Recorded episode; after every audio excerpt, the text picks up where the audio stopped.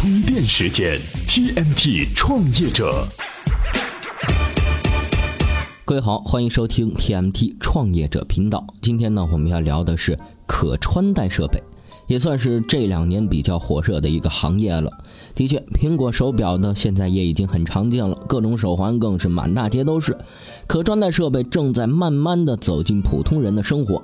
最近的一份数据显示呢，二零一五年中国可穿戴设备的出货量将会达到四千二百五十万台，市场规模一百一十二亿元，较去年是增长百分之七十。数据这么漂亮，可还是有人泼冷水，说这个领域仍然停留在概念和泡沫的阶段。苹果手表只是小了许多号的手机，各种手环就不说了，技术含量太低。概括一下就是，市场还在初级阶段，前景广阔。那现在如果要投身可穿戴市场的话，需要提前思考的问题或者瓶颈在哪儿呢？咨询之后马上回来。每日必知。火箭发射之后可以回收了，这可省下不少钱。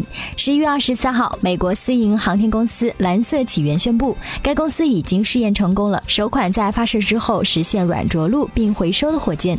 此前，火箭进入太空后，要么被摧毁，要么被抛弃，这种设计极大拉升了航天飞行的成本。这家私营公司回收火箭的方式，确实大幅度降低了火箭发射的成本。途牛嫁给了海航，终究还是投入了土豪的怀抱。十一月二十三日，途牛旅游网与海航旅游集团宣布战略结盟，海航投资途牛五亿美元。完成交易之后，海航将持有途牛百分之二十四的股权，成为第一大股东。这也澄清了途牛之前与携程和同城的绯闻。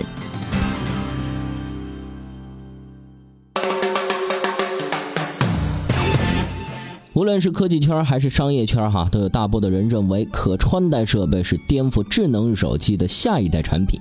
至于具体是哪一种产品，手表、眼镜或者一张虚拟的屏幕，谁也不能保证。它也许啊，正是现在你构想的那一款产品。当然，光有产品的概念还不行，还得思考一下市场。目前可穿戴设备大概有三个方面的瓶颈。第一个瓶颈是穿戴动力的问题，也就是用户带上这款产品的理由要足够充分。现在大家手边的智能手机不可替代的地方呢，就是它非常实用，可以跟朋友联络，使用各种互联网服务。经常是有人抱怨手机绑架了他们的生活，可真要是把他们的手机拿走，一天可能觉得还行，两天就开始抱怨，三天就感觉像回到了原始社会。这是手机现在扮演的不可替代的角色。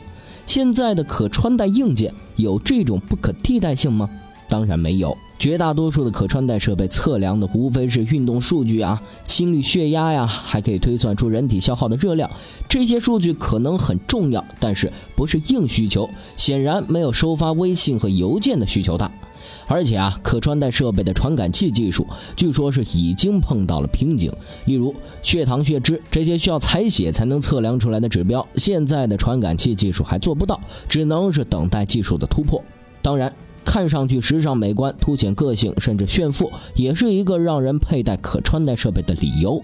比如瑞士的手表，用它看时间的需求啊是微乎其微，还能卖几万、几十万一块，这啊有实用性以外的需求。将来呢，人们可能根据自己的服饰风格，搭配一款智能眼镜或者手表穿在身上。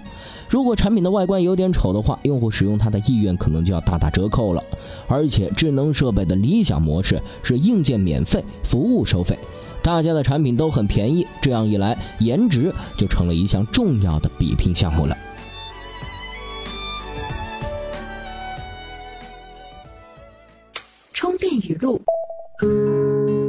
打工皇帝唐骏也被中国媒体广泛誉为中国第一职业经理人和中国第一 CEO，种种光环一直在他身上。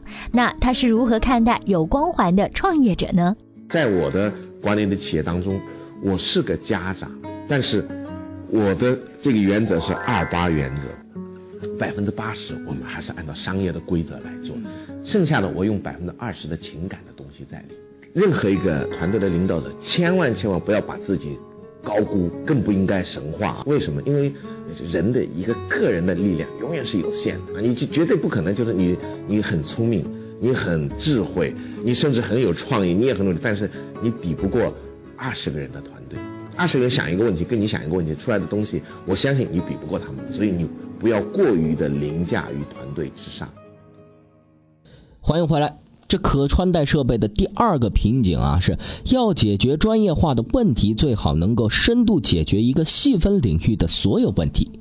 比如说，现在一些能够计算运动数据的可穿戴设备，哈，每天显示走了多少路，爬了多少楼梯。刚开始可能觉得很新鲜，但过几天肯定就腻了。采集数据、显示数据是不够的，如果能说出这个数据代表了什么，有什么用，分析出趋势，这才是一个稍微智能一点的产品。比如说这几天跑步有点多，哪几块腹肌需要休息，哪几块肌肉需要锻炼，再推荐几个运动项目，最后告诉用户，这样下去多少天就可以达到理想的体重了。嗯，对现在的可穿戴设备公司来说呢，做到这样的程度啊，其实并不难。他们在产品后端聚集了一批专业的医学和运动学专家，分析数据，得出各种结论。但是，数据越完整、越全面，才能够提供更精细、更精准的服务。这貌似又回到了第一个瓶颈的问题：技术没有突破，数据采集不完整，再好的分析人才也是白搭。接下来再来看可穿戴的第三个瓶颈是避免成为数据孤岛。什么意思呢？就是你的智能硬件啊，采集了一大堆数据，我的产品采集了一大堆数据，然后各玩各的，谁也别想把我的宝贝用户数据给拿走，这样可以防止同行的竞争。但是商业利益永远扛不过用户需求。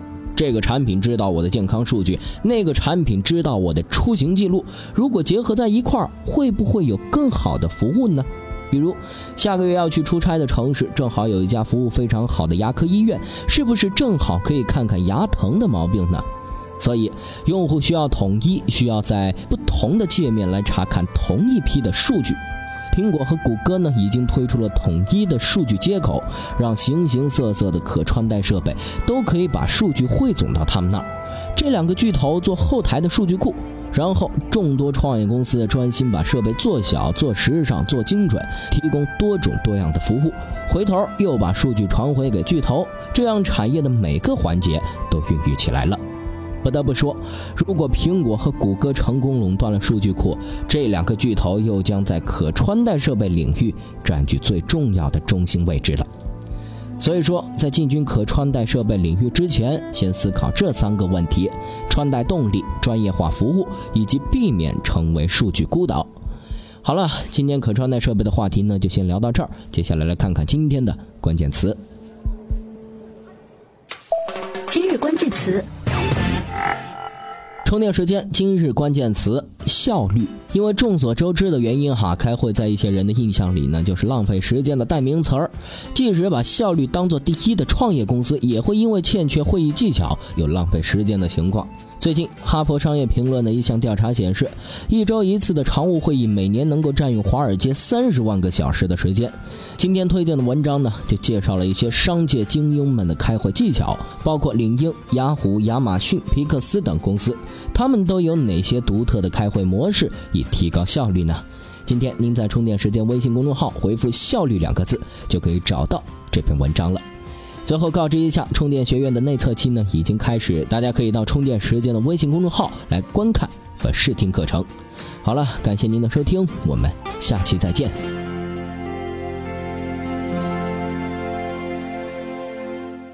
随时随地，随心所欲，你的随身商学院。这里是充电时间。